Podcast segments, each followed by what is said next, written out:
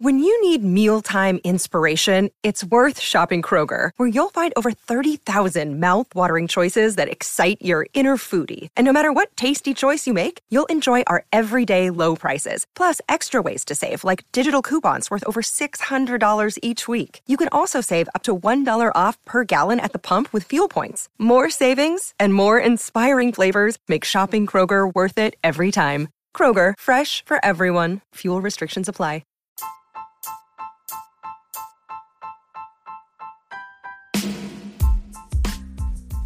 Hey there, welcome to the Tint. I'm your host, Scott Fellman, and it's time for another foray into the world of aquariums from a slightly different perspective.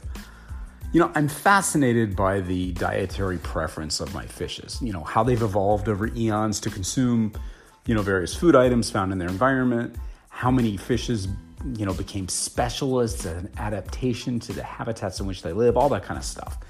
And as an aquarist who derives, you know, great pleasure from seeing his fishes sort of live off the land and consume foods from the aquarium environment in which they reside, I really find some of the underlying feeding strategies fascinating. One of the more interesting examples is the consumption, supposedly, of wood by various species of fishes. Now, we read a lot about fishes which eat wood and wood like materials. Of course, the ones that come to mind immediately are the Loricariidae specifically uh, Panaque species and uh, some of the other ones. Now, I am admittedly the last guy who should be authoritatively discussing the care of catfishes, having maintained maybe, I don't know, a couple dozen or so species during like a lifetime in the aquarium hobby. However, I do understand a little bit about their diets and the idea of utilizing wood and botanical materials in the aquarium for the purpose of supplementing our fish's diet. So, it was kind of fun to delve into some research to get to the bottom of all this stuff. And of course, I'm equally fascinated by the world of biofilms, decomposition, microorganism growth, and detritus. All that stuff plays right into it. Now, the idea of xylophagy, which is the consumption and digestion of wood, is of course a pretty cool and interesting adaptation to the environment from which these fishes come from. Excuse me. And as you'd suspect, the way that wood is consumed and digested by these fishes is equally cool and kind of fascinating. Now, it's thought by ichthyologists that the scraping teeth and highly, you know, angled jaws of Loricariidae are perfect, uh, are a perfect adaptation to this feeding habit of scraping wood. And of course, it's even argued among scientists that these fishes may or may not actually digest the wood they consume. While scientists have identified a symbiotic bacteria which is found in the gut of these fishes that helps break down wood components, it's been argued by some that the fishes don't actually digest and metabolize the wood, indeed, deriving very little energy from the wood they consume. Hmm, interesting. In fact, I want to read to you a paper in a lab study uh, by Donovan P. German. Um, they described uh, in, in, the new November 2009 issue of Comparative Physiology, they described uh, an experiment in which several species were fed wood and actually found to digest it quite poorly. And I'm quoting from it. in laboratory feeding trials, uh, and I'm not even going to mention these species. I can't even pronounce this name. It's Parad- Paratoglyptes nigrolineatus and Hypostomus pyrineusi. Wow, I'm butchering that, but they're catfish. These fishes lost weight when consuming wood and passed stained wood through their digestive tracts in less than four hours. Furthermore, no selective retention of small particles was observed in either species in any region of the gut. Collectively, these results corroborate digestive enzyme activity profiles and gastrointestinal fermentation levels in the fish's GI tract, suggesting that the wood eating catfishes are not true xylophores such as beavers and termites, but rather are detritivores like so many other fishes from the family Loricariidae. Okay, did you hear that? Detritivores. Like they're taking in the wood to get other stuff out of the deal. And detritus is comprised of stuff like macrophytes, algae, and particulate organic carbon. Hmm. And this little nugget from the same study, uh, I quote, the fishes consume 2 to 5% of their body mass on a net weight basis in wood per day, but were not thriving on it, as PT nigrolineatus lost 1.8 to 0.15% of their body mass over the course of the experiment. And another species lost 8.4 to, point, uh, to 0.81% of their body mass. Okay, that's weird, right? Yet anatomical studies of these fishes showed that the so called wood eating catfishes had what uh, physiologists refer to as body size corrected intestinal lengths that were 35% shorter than the detritivore species. So, what does this mean? Could they have perhaps had at one time and subsequently lost their ability to digest wood? Well, maybe. Hmm, interesting. And to make it even weirder, check out this passage from a study by Lujan, Winemiller, and Armbruster that I found. Loricariids have a dense endoskeleton and are covered with dermal plates composed primarily of calcium phosphate, giving them a high physiological demand for dietary phosphorus. Paradoxically, the rivers and streams inhabited by loricariids, as well as the detritus and biofilm that most loricariids consume, tend to be highly phosphorus deficient.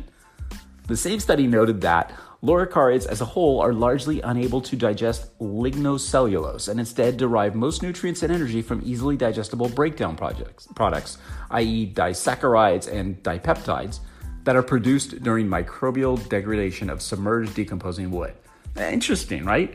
So I think it's yet another case of us as hobbyists who have drawn that innocent conclusion based on anecdotal or superficial observations. I mean, they're munching on my wood, therefore they must be eating it, when the reality is they're not really eating it. Now, to the point of the argument that most loricariids are primarily detritivores, consuming a matrix of biofilm, algal growth, and mac- microorganisms, and for want of a better word, dirt, what does this mean to us as hobbyists? Well, for one thing, uh, this has made them remarkably adaptable fishes in the aquarium. They'll definitely rasp at wood, but according to the studies I just cited, they're not eating it per se. Now, my personal experience with Loricariidae is nothing like many of yours, and an observation I've made over the years is at best anecdotal, but it's interesting. So if you followed the tint, you know I've had a years-long love affair with Peckoltia compta, aka the L134 leopard frog. It's a beautiful little fish that's filled with charms, fun, fun little fish. Um, well, I, I, recall a few years back that my first specimen seemed to have vanished into the ether following a sort of reconfiguration or rescape of my one of my home Blackwater botanical method aquariums. I thought somehow I either lost the fish during the rescape or it died and subsequently decayed without my detecting it. Pretty upsetting either way, but I couldn't find any trace of this thing at all for, for almost three months. Fish was just MIA, just gone. And then one day there she was, poking out from the spiderwood thicket that formed the basis of my new hardscape. To say I was overjoyed was a bit of an understatement, of course, but after her reappearance, she was out pretty much almost every day. She looked just as fat and happy as when I saw her in the other scape, which begs the question, besides my curiosity about how she evaded detection, the question what the fuck was she eating during this time? Well, I suppose it's possible that some bits of frozen food, I fed frozen almost exclusively during that time, some bits of frozen food got away from my population of hungry characins and fell to the bottom. Now, I am pretty fastidious, and the other fishes were voracious midwater column feeders, but you know, to think that any appreciable amount got away from the hungry horde was a bit hopeful. I believed at the time, and now I am fully convinced, that it was more likely the biofilms, the fungal growth, and perhaps some of the compounds from the surface tissues of the spiderwood I used in the hardscape that she was feeding on. Spiderwood, also known as azalea root, does recruit significant biological growth on its surfaces when you're submerged. Anybody who's cured this stuff can tell you that. And curiously, in this tank, I noticed that during the first few months, the woods seemed to never accumulate as much of the stuff as I'd seen it do in past tanks in which I incorporated it. I attributed this to perhaps some feeding the, by the population of Nannostomus eques, the uh, diptail pencilfish, which I've shown, I've seen repeatedly in the past feeding on biofilm or whatever it is that accumulates on the wood. I'm sure that was a valid observation, but they were actively taking prepared foods as the bulk of their diet, so I've a hard time believing that they were solely responsible for this. There was also a layer of live oak leaves distributed throughout the, you know, the wood matrix, which although they break down very slowly compared to the other leaves we use, they do ultimately soften over time and break down over time. Since they're rather durable, they accumulate a lot of fungal growth and biofilms on their surfaces. Interestingly, in this tank, I was feeding, you know, finding tiny little amounts of very broken down leaves, which I attributed to decomposition. But thinking back on it, it looks more like the end product of a digestion by somebody. So I don't think I ever saw my L134 consuming prepared food. In fact, when I did observe her activities, she was seemingly grazing, and I use that in air quotes, grazing away at the wood surfaces and on the botanicals. Well, that's all the proof that I needed to confirm my theory that she pretty much is 100% detritiv- you know, uh, detritivorous detritivorous. Why am I having that problem tonight anyway? and the botanical method aquariums that she's resided in provided a sufficient amount of food or material for her to consume and process. In fact, to this day, I've never seen her or any of my loricariids eat prepared foods. I've since acquired three captive bred specimens from my friend, master breeder Sumer Tiwari, who we've had a guest on this very podcast before. And this group has seen to take prepared food on occasion. At the very least, though, adding some pellets or frozen food seems to uh, initiate some kind of response in the fish. Whether or not they appear to eat it is, you know, hard to say. So anyway, back to this whole xylophore thing. After reading the studies that I mentioned, I think that in the aquarium as well as in the wild, much of what we think is actually consumption of the wood, you know, by the fishes is simply incidental. As in, the fishes are trying to eat the biocover and the detritus on the surface tissues of the wood, and perhaps obtain some nutrition from the compounds contained in the softer portions of the wood. They apparently do a pretty good job with their specialized mouth parts of rasping away the surface tissues of the wood. So, yeah, apparently some of the wood may pass through the digestive tract of the catfishes, but it's passed without metabolizing much from it. Perhaps like the way chickens consume gravel or whatever. I mean, don't they? I'm not a city boy. What, what do I know about chickens? But, or, or the way maybe some marine, you know, centropyge angelfishes nibble on corals in their pursuit of algae, uh, algae detritus and, you know, biofilms. Now, again, my perusal of German scientific paper seems to support this kind of theory. And I quote, Catfishes supplement their wood diet with protein rich detritus or even some animal material to meet their nitrogen requirements. Although I did not observe animal material in the wood eating catfish guts, uh, and again, the species I can't pronounce, blah, blah, blah, did consume some animal material, including insect parts, mollusks, and worms. And all three species consumed detritus. And finally, the clincher, in my humble opinion, and I quote again the low wood fiber assimilation efficiencies in the catfishes are highly indicative that they cannot subsist on a wood only diet. Boom, that's it. I mean, it's just one paper. But when he's talking about isotopic tracing of materials not consistent with digestion of wood in the guts of loricariids, I think that pretty much puts the eat wood thing to bed, right? Well, maybe. But he further mentions that although some cellulose and lignin, a com- you know, a component of wood and botanicals, was detected in the fish's fecal material, it was likely an artifact of the analysis method as opposed to proof that the fishes derived significant nutrition from it. So, what does all this stuff mean to us?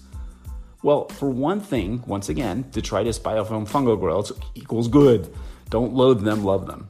Your fishes apparently do. I think that it means that, as hobbyists probably know and theorized and discussed for a long time, that the loricariids consume detritus biofilms and prepared foods when available. This is not exactly earth shattering or new, I get it.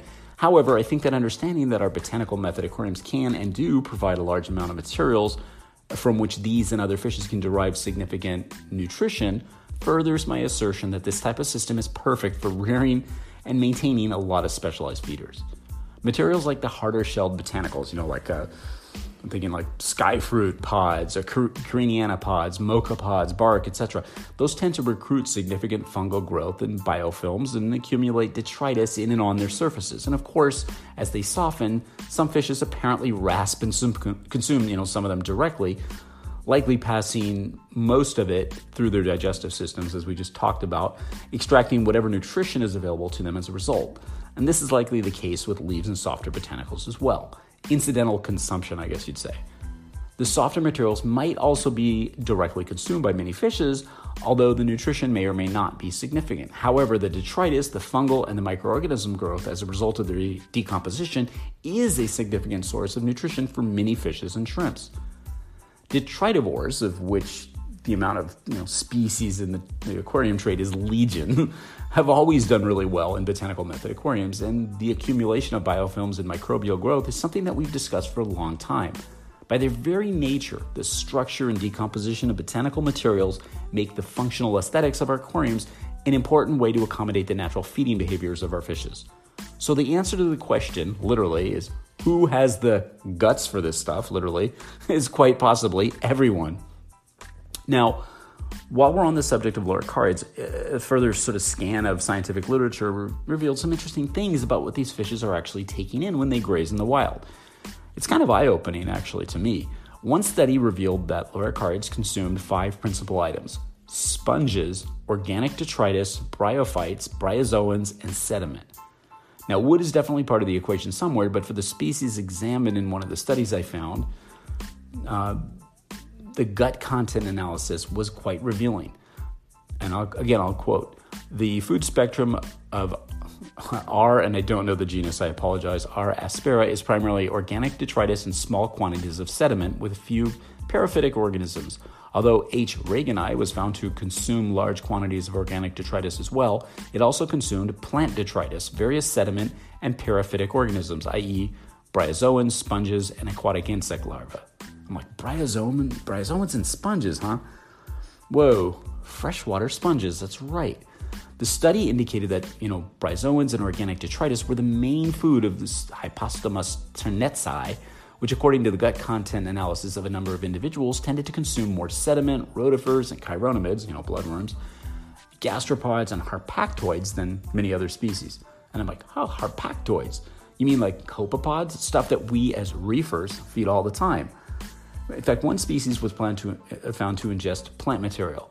Other periphytic organisms like insect larvae and those bryozoans and sponges contribute to the diet of still another. And it gets more interesting still. I mean, sponges, I, I just can't let this go. Now, sponges were the principal food resource of Hypostomus microstomus and one other species, along with a healthy dose of chironomids, various gastropods, insects, and some bryozoans, and stuff like that. The diets of these two fishes were comprised of larger sized items, with the finer organic detritus and stuff being less important than it was to the other species in the study. The kind of information, though, that I see there is really tantalizing, it's compelling. What really gets me going is that some of our favorite, most beloved fishes are consuming large quantities of materials that I doubt any freshwater aquarist adds to his or her arsenal of foodstuffs. We're really good at feeding our catfishes, you know, baby vegetables and stuff, while typically overlooking many species' surprisingly high dietary dependency on items like insects, bryozoans, harpactoid copepods, and again, sponges. While you know, we always kind of knew that these fishes ingested wood and stuff. It's interesting to see what they're actually eating in the wild, especially the stuff, and configuring our aquariums and the supplemental and primary feeding opportunities available to these fishes accordingly. We have some interesting yet perhaps overlooked possibilities to provide some of these items. In fact, there's a number of marine aquarium purpose foods typically targeted at certain marine angelfishes, which uh, many which consume you know significant quantities of sponge, which contain sponges in their formulation. One of my favorite is Ocean Nutrition's Angel Formula.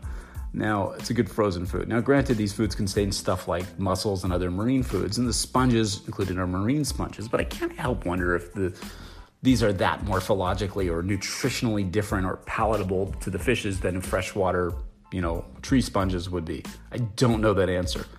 But I do have to begs the question, you know, could the next great frozen loricarid food include sponges?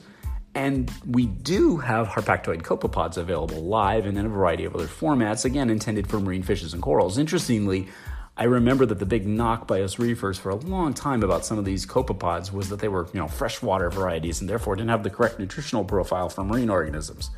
Hmm, we're talking about freshwater fishes here, though, right? Yeah. So, like, why the hell haven't we been feeding these fishes to our freshwater, you know, these foods to our freshwater fishes for all these years? Try some of these foods with your loricarids and other fishes as well. What, what's to lose, right? I can hear the objections. Impractical. Is it?